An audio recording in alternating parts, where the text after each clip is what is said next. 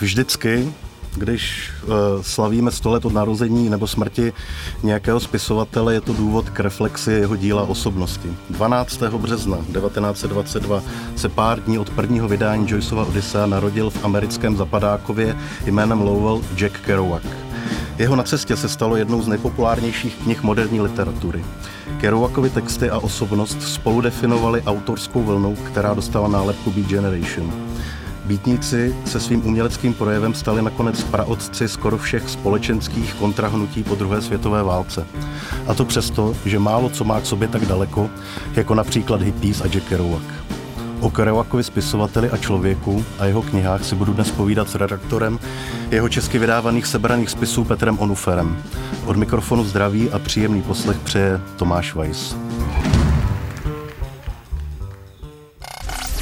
Posloucháte Megafon, podcast ze světa knih, který vám přináší knižní obchod Kosmas.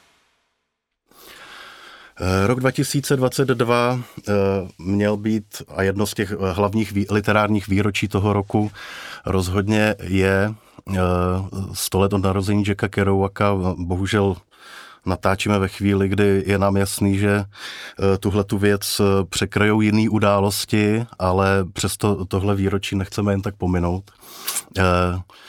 Ty si, Petře, vzpomeneš na nějaký první čtenářský kontakt s Kerouakovým textem? Já se na něj vzpomenu velice živě, protože mi v mnoha ohledech změnil můj nejenom čtenářský, ale vlastně i osobní život. Já jsem ke Kravokovi přišel poměrně záhy v nějakých 12 letech a od jednoho staršího kamaráda jsem na ně dostal doporučení po té, co se ten starší kamarád dozvěděl, že se mně líbilo Salingerovo Grochytá v žitě, tak mi podstrčil Kravakovo na cestě a já to zhltnul a Eh, aniž bych tomu jakkoliv rozuměl v těch 12 letech a aniž bych by mi docházely eh, v rozměry toho textu a, a souvislosti toho textu, tak eh, a připomínám, bylo to v pozdních 80. letech. Já byl 12-leté dítě poměrně poznamenané, takže mi ani nebylo jasná povaha toho obludného režimu, ve kterém jsem vyrůstal. Každopádně setkání s Kerouakovou prózou v fantastickém překladu Jiřího Joska mě opravdu nemůžu říct otevřelo oči, ale vyrazilo dech. Bylo to něco tak radikálně odlišného a radikálně jiného eh, ve srovnání s veškerou prózou, kterou jsem do té doby četl a znal eh, že eh, jsem byl prostě zcela nadšen, pídil jsem se po Kerouakovi dál a zjistil jsem ku svému žalu, jako ten hoch z písku, že v písecké knihovně toho moc dalšího nemají a že toho vůbec moc u nás nevyšlo. Říkal jsem si, že to je hrozná škoda, že bych si toho Kerouaka rád přečetl.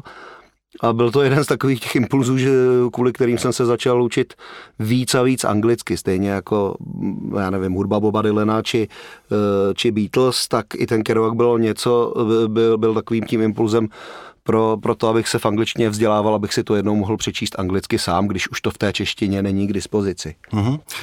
Z Bytníky začal český čtenáře na konci 50. let pomalu seznamovat Jan Zábrana. Uh, to uvedení býtníků vlastně e, doprostřed toho e, našeho socialismu bylo to snažší, protože e, z pohledu bolševických cenzorů šlo vlastně o pokrokové Američany?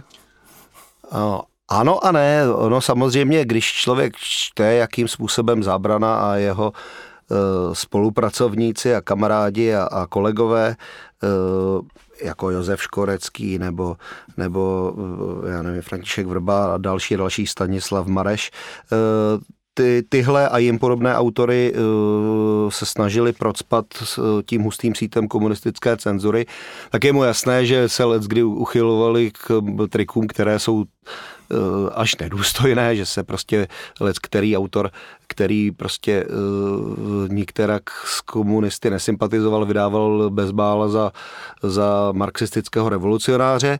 Na druhou stranu je pravda, že když uh, zábrana uváděl Ginsberga, tak si o jeho sympatiích k levicovému hnutí moc vymýšlet nemusel. Ginsberg se otevřeně v té době k Marxovi hlásil a oslavoval, oslavoval komunistickou internacionálu a tak pak ho jaksi náraz reality a seznámení s poměry v komunistickém bloku z některých těchto iluzí eh, jak si eh, vyvedlo velmi rychle. Nicméně eh, i tak nebylo tyhle autory, autory jednoduché protlačit a vždycky vydání, buď byť časopisecké, jako třeba v, v, zábranové překlady k výlení v časopise Světová literatura, nebo knižní, byly malým zázrakem, což se dá říct o vlastně o většině tehdy vydávané a, a americké literatury. Hm. Vždycky to, to byl určitě zápas s cenzurou a ono se to dá celkem pochopit, proč ta Beat Generation, eh, kterýž to termín bych asi přece jenom radši používal než ty beatnici, to nese přece jenom jiné konotace. Ty autoři Beat Generation jsou prostě eh, jaksi specifičtí a rozhodně to nejsou žádní, žádní konformní marxisté a eh, komunistická propaganda si jenom těžko může přivlastnit. A to i ty, řekněme, levicové, jako byl Ginsberg, tak i ty politicky nevyhraněné, jako byl Kerouac nebo, nebo zcela bizarní, jako byl třeba Barous. Jo, tam u těchto, u, u těchto autorů typu Barouse či Kerouaka prostě to moc toho, co můžete použít jako komunistickou propagandu, nenajdete. Mm-hmm. V roce 63, 1963 vyšel Říjen v železniční zemi, takový kerouakovský pelmel povídek a ukázek. No a potom v roce 78 vyšlo poprvé Česky na cestě, jak už si říkal v překladu Jiřího Joska. Tehdy v nákladu 11 000 kusů, před, knihkupi, před knihkupectvím se stály ten čtvrtek eh, ještě větší fronty než obvykle. Pro informaci mladším takový náklad knihy byl tehdy za ten čtvrtek vyprodaný.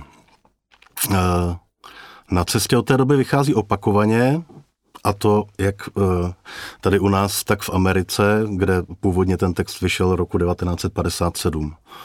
Když si představíš čtenáře 21. století, věk cca 15-18 let, co v té knize pro sebe pravděpodobně najdou?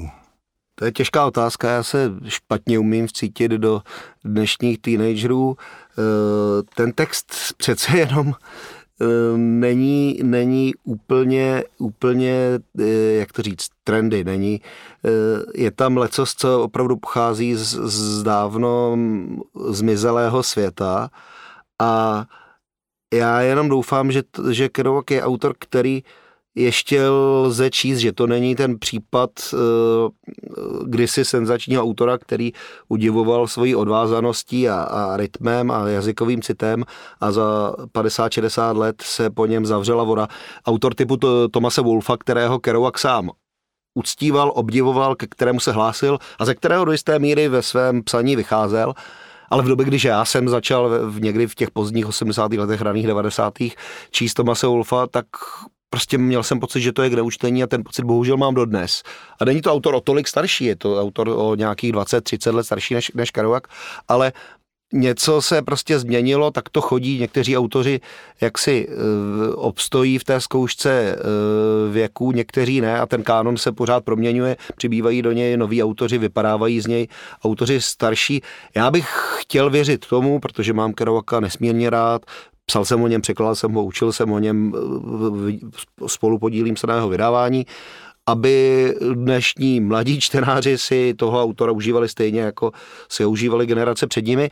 Myslím, že by je tam mohlo eh, navzdory tomu, že Kerouac popisuje svět dávno zmizelý, eh, bavit eh, spát toho, toho psaní. Takový ten, to, čemu Kerouac říká spontánní psaní, takový ten chrlící, sebestředný prout, který omývá všechno kolem sebe.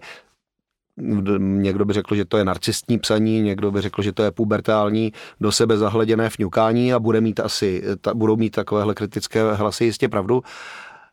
Na druhou stranu právě tenhle rys by možná, by možná adolescentům mohl být blízký, protože prostě jo, je to tak, Kerouaka je dobré číst v pubertě, protože prostě eh, je to rozhodně autor, který z takového toho obecně společenského hlediska je věčný adolescent a je věčně nedospělý a e, jaksi celoživotně je na útěku před nějakou zodpovědností, přijetím trpným, e, ale sebevědomým přijetím své role v životě, vyrovnáváním se se zodpovědností s rodinou, s přáteli.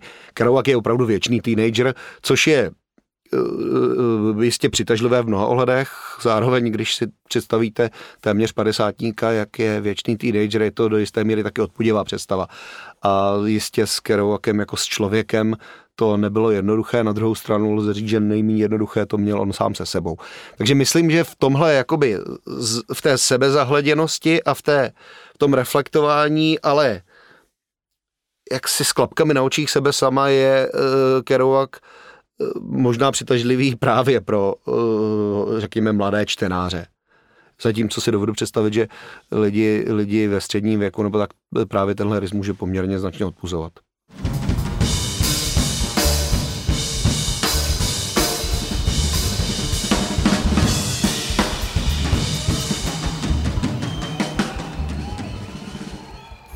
Eh, ono fascinuje, eh, že eh, tuhle stylově a rytmicky novátorskou americkou knihu, jako je na cestě, recenzenti označili tenkrát za historickou událost, hned po té, co vyšla. Takže ji napsal člověk, který ještě na střední škole necítil angličtinu jako svůj vlastně hlavní jazyk, protože doma tím rodným jazykem byla kybecká francouzština. Když se jako redaktor a překladatel setkáváš s těma kerouakovskýma textama, tak co tě napadá eh, z pohledu toho, eh, na co navazuje, z čeho jako vychází, koho četl a kdo, kdo třeba později ho jako nějak byl schopný následovat? S těmi následovníky to je těžké, protože Kerouac je eh, ono to vypadá, to jeho psaní vypadá klamně jednoduše. Vypadá to tak, že prostě autor, a on tomuhle mýtu samozřejmě pomáhal sám, protože byl velký mýtotvůrce, strašně dobře uměl takové ty chytlavé slogany. Vymýšlel, jak na běžícím páse názvy knížek svým přátelům. Nahý oběd je jeho, Go od Johna Cleelana Holmesa je jeho, celé spojení Beat Generation, které je pro nás strašně těžko přeložitelné a uchopitelné, je jeho nápad.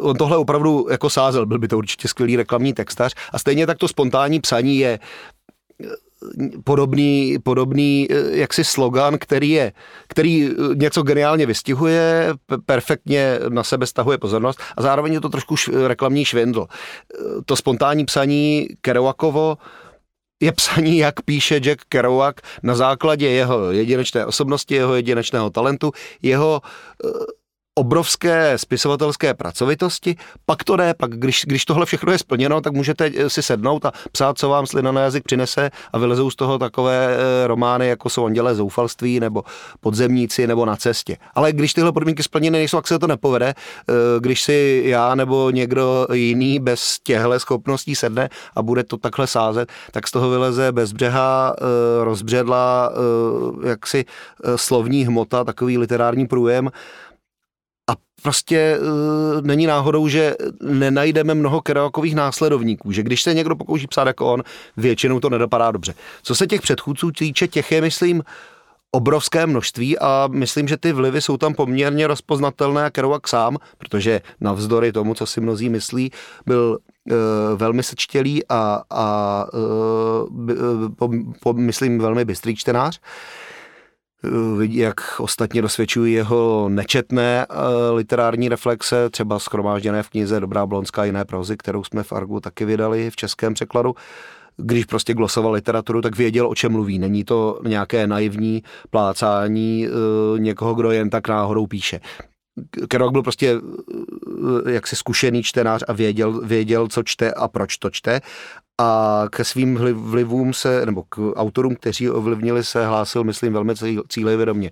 Uvidíme u něj rozhodně vlivy literárního romantismu, ve kterém se viděl. Rozhodně měl načteného a důvěrně znal celého Shakespearea. E, cítíme tam Kerouac jakožto uh, niterný katolík a zároveň později také buddhista, uh, byl, myslím, velmi hluboce ovlivněn náboženskými texty. Různé minimálně ta melodie a rytmus eh, jakubovského předání, té King James Bible, jakubovského převodu Bible je u, něj, je u něj cítit velmi často. Zároveň na něj měli samozřejmě vliv i jeho současníci a přátelé. Ellen Ginsberg pro Kerouaka určitě udělal literárně hodně, stejně tak jako Kerouac pro Ginsberga. Uh, William Burroughs s takovou tou svou intelektuálností a potěuchlostí jistě Kerouaka taky do něčeho postrčil. Stejně jako to platilo naopak těch vlivů a zpříznění a afiliací je prostě u Karovaka rozhodně hodně, zatímco těch následovníků tam opravdu moc nevidím, hlavně protože se to prostě dělá špatně, že jako navazovat na Karovaka je tomu tak i tematicky, prostě tématem číslo jedna, ať už Kerouac píše o přírodě, o uh, hudbě, o sexu, o uh, cestování, o stopování, o Mexiku, o Africe, o svém výletě do vždycky je tím hlavním tématem on sám a o tom, jak to prožíval. Ta proza je vždycky recepční jako skrze jeho oči, vždycky jako to se dá říct, že platí o každém spisovateli, ale o málo kom to platí tolik jako o Kerouakovi. Jo, ta, ten, jako, ta, ten velmi subjektivní a místy až solipsistní pohled je prostě u něj velice výrazný a tohle se prostě blbě napodobuje, ta, tenhle druh posedlosti sebou samým. Mm-hmm. Tak ono je obecně známý, eh, a to se obecně ví, že já nevím, spontánnost na cestě eh, není tak spontánní, ale a, že byla přepisovaná a že Kerouac hodně chtěl, aby to vyšlo a že byl ochotný dělat eh, všechno možný. Eh, zároveň to, co si říkal, je pravda, jako spontánnost toho textu ještě neznamená, že do něj nikdo nesahal a že ho prostě nepřepisoval, když ten výsledný efekt je tak rytmický, tak vlastně jako strhující, že jo? No to je to samozřejmě stylizace, že jo? Stejná, eh, Kriste pane, není spontánní reakcí na svět sednout na zadek a psát. To je velice vysoce formalizovaná forma. No, když Kerouac píše poezii, tak je to platí dvojnásob. Prostě e, tuplem, když dělá tak přísně, přísně formalizované formy, jako je třeba haiku. E, prostě pohybujete se v rámci určité konvence, člověk se té konvenci přizpůsobuje a i to, že si zakládá na tom, jak moc ji porušuje a jak moc ji překračuje a jak s tou konvencí zametá, i to je součástí té konvence. Na to, aby tohle člověk mohl udělat dobře, musí zároveň tu konvenci bezpečně znát. Kerouac ji znal a uměl v jejím rámci pracovat. Vydal konec konců na začátku své, své spisovatelské dráhy velice tradiční román, napsaný způsobem, kterým se na, na z kraje 50. let psalo, uh, jaksi včetně těch uh, narrativních postupů a tak. Ten román vlastně nebyl ani neúspěšný, zaznamenal pár uznalých recenzí, jenom prostě Kerouac měl pocit, že tohle pro něj není a chtěl psát jinak. Ale... Malo město, velké město. Malo město, velké město, Town and City. Uh-huh.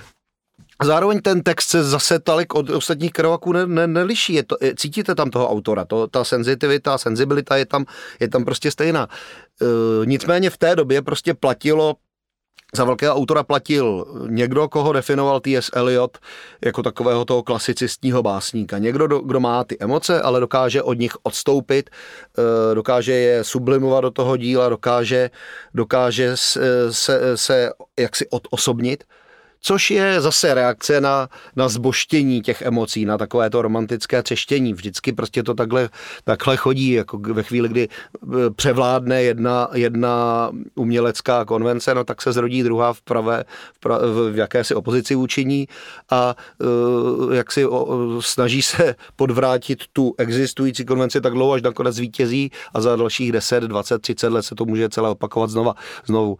Uh, Kerouac je prostě boří to, to, to zrovna pan, nebo na, se snaží nabořit to, to zrovna uh, panující literární klima a vlastně se mu to podaří, i když asi jiným způsobem, než by chtěl, a i když pro něj osobně, minimálně osobně, je možná už v mnoha ohledech pozdě. Možná, že ten úspěch přišel, ten literární a společenský úspěch přišel už moc pozdě, že by že kdyby, kdyby prostě třeba, třeba dokázal ty své eh, texty vydat dřív uh, a jak si tím full-time spisovatelem se stal dřív, třeba by to měl v životě jednodušší a neupil se, neupil se k smrti v 47, zcela zhrozen toho, jaké slávy a, a, a tak se mu dostalo. Hmm. Ale to samozřejmě jsou plané spekulace.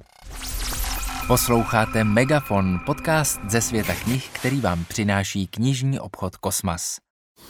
Uh, On ani ten Kerouac nepíše úplně jako vymknutý z doby, eh, takže literárně a společensky ta poválečná Amerika eh, je vlastně hrozně eh, zvláštní svět, kde jsme svědky rasové segregace, mekartismu, homosexualita je v zásadě tabu, tak co se vlastně dá říct tady o tom, do, do jakého světa on to vlastně s tím textem vplul, protože ta, eh, dneska je to vlastně už taková zvláštní představa, že uh, Only for White prostě záchody a, a autobusy a, a v tomhle tom najednou je tady spisovatel, který uh, adoruje černožský jazz a vlastně sám si říká, že je tak trochu jako bílej černoch. No ten, ten svět je pro nás nepředstavitelný, to je jasná věc. Eh, a, a jistě, jistě, co se teď mluvíme opravdu o, řekněme, společensko-politickém rozměru mhm, literatury. Uh-huh. O tom je eh, zase těžké mluvit bez eh, jako bezpečné znalosti, bezpečné znalosti těch politických reálí. Já bych do toho úplně nechtěl slovy klasika zabrušovat, abych pak nemusel vybrušovat, ale, ale je pravda, že eh, Kerouakův hlas a hlas nějakých různých jeho eh, eh, souputníků a následovníků znamenal určitě mnoho v rozvolnění nějakých, nějakých jistě neblahých společenských regulí a zvyklostí. A ta oslava, řekněme, já nevím, oslava černožské kultury, jazzu a tak, ten termín white negro, bílý černoch, který pochází od Normana Mailera, se v téhle souvislosti často připomíná, jakkoliv ta Mailerova eh, koncepce je, je taková složitější a nejde jenom o to, že Běloch by chtěl být jako Černoch. Je to takový ten Mailerovský amalgám, který poukazuje na, na eh, leco z dalšího. Nicméně jistě Kerouac přispěl k tomu, že se Amerika a potažmo celý svět radikálně proměnila, přispěl svým dílem a stejně nepochybné je, že taky toho svého podílu na stará kolena litoval, že z něj se vlivem společenských změn, osobních změn, postupujícího alkoholismu a tak dál a tak dál, stárnutí samozřejmě, stal na stará kolena poměrně Eh, nepříjemný typ konzervativce, dovedu si živě představit, že by dneska volil v Americe Donalda Trumpa a nadskakoval. Když člověk čte, jak mladí radikálové zblbnou na stará kolena, já nevím, Maureen Tucker, bubenice, Underground je, je prostě zastánkyně Donalda Trumpa, to člověka bolí. Zároveň eh, rozumíte let čemu eh, ve chvíli, kdy to, kdy to čtete pozdě. Já nechci tím říct, že Kerouac neměl v mnohých věcech pravdu, když kritizoval, řekněme, nastupující hippies. Viděl tam možná jasnozdivěji než let's kdo jiný, rozhodně jasnozdivěji než, než uh, jeho někdejší blízký kamarád Ellen Ginsberg, že uh, jak si to ničím nelimitované osvobození od všeho sobě nese poměrně jako solidní destrukci taky. Věděl to mimo jiné dobře, dobře proto, že sám v sobě tohle měl a že jako do toho jícnu propasti se díval, myslím, poměrně často. Čímž nechci říct, že prostě je, eh, já nevím, na stará kolena z něj padaly eh, občas příšerné antisemické výroky nebo příšerné homofobní výroky, což je komičtější o to víc, že mm, je, myslím, solidně doloženo, že občas udržoval nějaké styky s muži eh, v tomhle, v, jaksi, v tomhle ranku. Myslím ale zároveň, že má nějaké poločící okolnosti a že to člověk, že, že si jaksi svým dílem předchozím spoustu těchto odpustků vysloužil. Ale uh, chci jenom říct, že prostě ta, ta, ta věc složitější a že nejde říct, že by Kerouac byl nějaký hlasatel té ultimátní svobody, nebo jo a ne. Kerouac je, myslím, zajímavý autor i v tom, že dokáže velmi dobře silou své imaginace, silou svého jazyka spojovat paradoxy. Takže on má v sobě obrovskou touhu pořádu, konec konců je z té katolické rodiny a opravdu to byl jako zbožný, zbožný autor, ať už toho, to, to, ten duchovní rozměr hledal v katolictví nebo nebo v buddhismu, nebo, nebo uh, v jiných prostě... Uh, Já myslím, že i když byl buddhista, tak pořád byl katolík. Určitě a, a ostatně buddhismu se s, s jistými uh-huh. polohami katolictví, zvlášť těmi mystickými, dokáže snoubit, myslím, velice pěkně. Bez ironie. Opravdu jako myslím, že ten, ten mix je, je, je pozoruhodný a Kerouac není úplně takový ten jako hypísácký New Age třeštitel, který by nevěděl, nevěděl, co říká. Myslím, že jeho buddhistické texty jsou poučené a vycházejí z docela bezpečné znalosti věci. Samozřejmě to není Gary Snyder, který eh, od kterého ostatně Kerouac se Letřimu v tomhle ranku přiučil, který eh, japonsky mluvil, zenové texty překládal a tak, ale na rozdíl od mnoha autorů, kteří se buddhismem zaklínali, Kerouac opravdu věděl, o čem, o čem je řeč, o tom katolictví netřeba ztrácet slova, tam byl prostě taky bezpečně doma. Eh, každopádně ten jeho, to jeho psaní, myslím, že taková ta touha po nějakém řádu, ať už náboženském či politickém, tam je cítit. A zároveň je tam komplementární nebo protichůdná touha ten řád úplně rozkopat, zničit, eh, pokálet, eh, zdevastovat minimálně v osobním životě se mu tohle dařilo. Neudržel si nikdy žádně pořádný vztah ke svým slečnám, se choval podle všeho jako čuně, podle poměrně věrhodných svědectví, která ostatně o tom vydává on sám a velmi se kaje, lituje, jen aby to příště udělal zase. Na svých kamarádech uměl poměrně solidně parazitovat, nastěhovat si Kerouaka domů byla často katastrofa, protože prostě jako nechcete mít doma někoho, kdo, kdo vám to tam v záchvatu steku rozkope nebo vám, nebo vám to tam poblinká a tak dále, a tak dále. Prostě e, nejednoznačná osobnost s mnoha problémy, se kterými jakoby se často neuměl vyrovnat, jistě mu v nich pomáhalo to psaní, zároveň jistě mu, mu ubližovali všechny ty nemírně konzumované drogy, alkohol a tak dále. Dokonce si nemyslím, že by ho nějak extra osvobozovali. Myslím si, že tam, kde Kerouac těmhle démonům nepodléhá, jeho psaní divočejší, odvázanější, než když opravdu je, je jakoby úplně v totálním zajetí svého alkoholismu.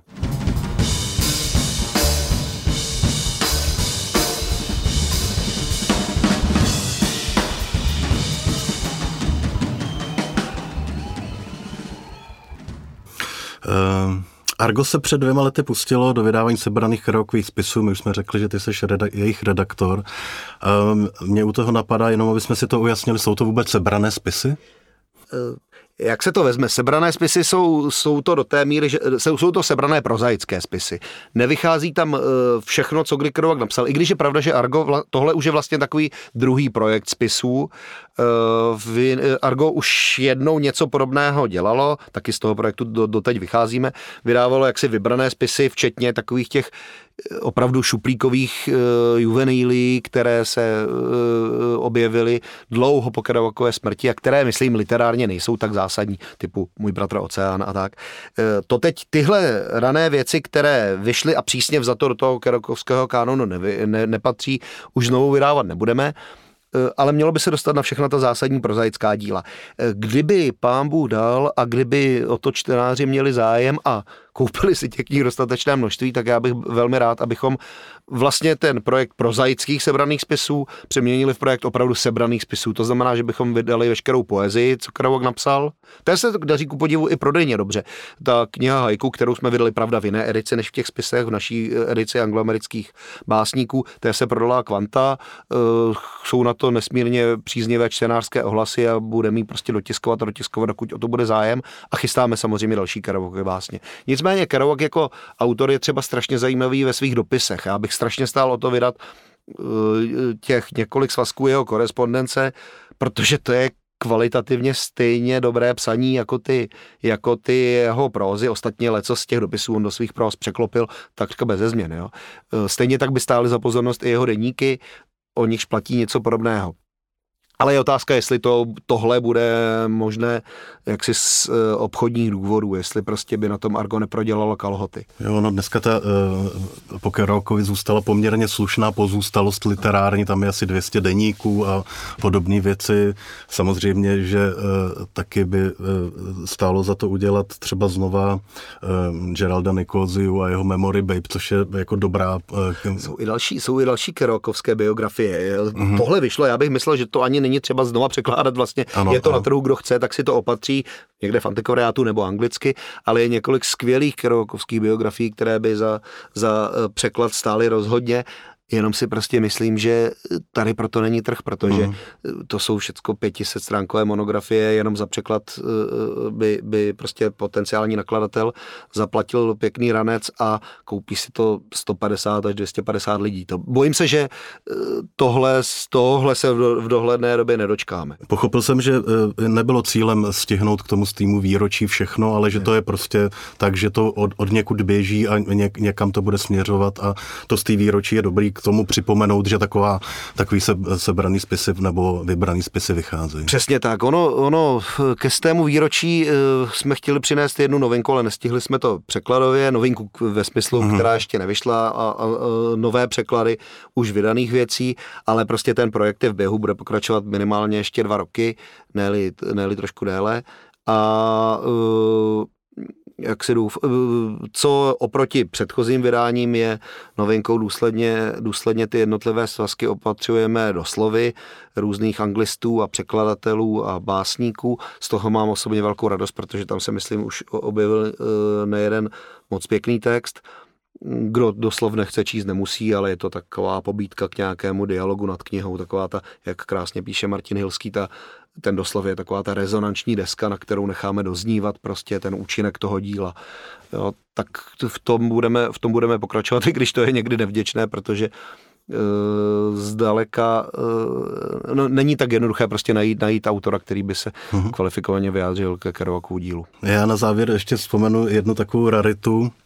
Uh, vy Argo, a teď si přesně neuvědomuju, k, k jaké příležitosti to bylo, ale možná, že to bylo k 50 letům od vydání e, na cestě, vydalo takovou neuvěřitelnou věc, a sice knihu na nekonečném papíře, která v limitované edici prostě nějak vyšla.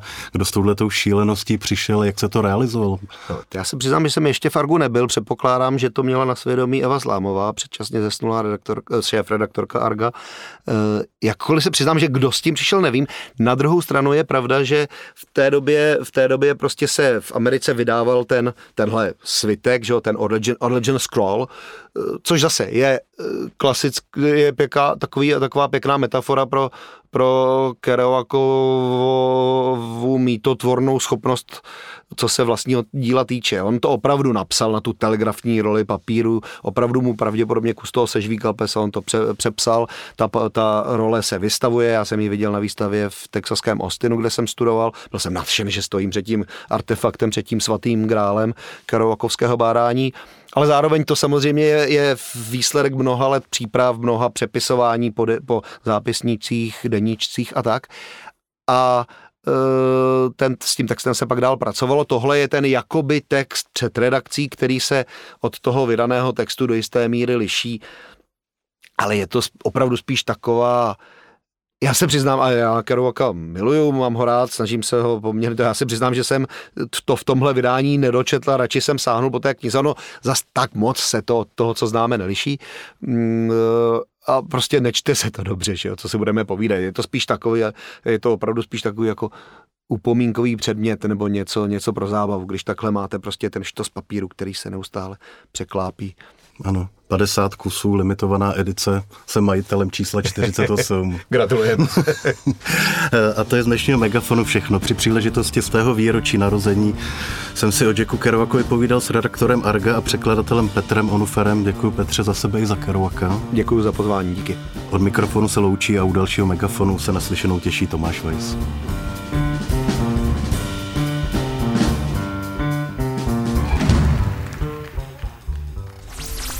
Poslouchali jste Megafon, podcast ze světa knih, který vám přináší knižní obchod Kosmas.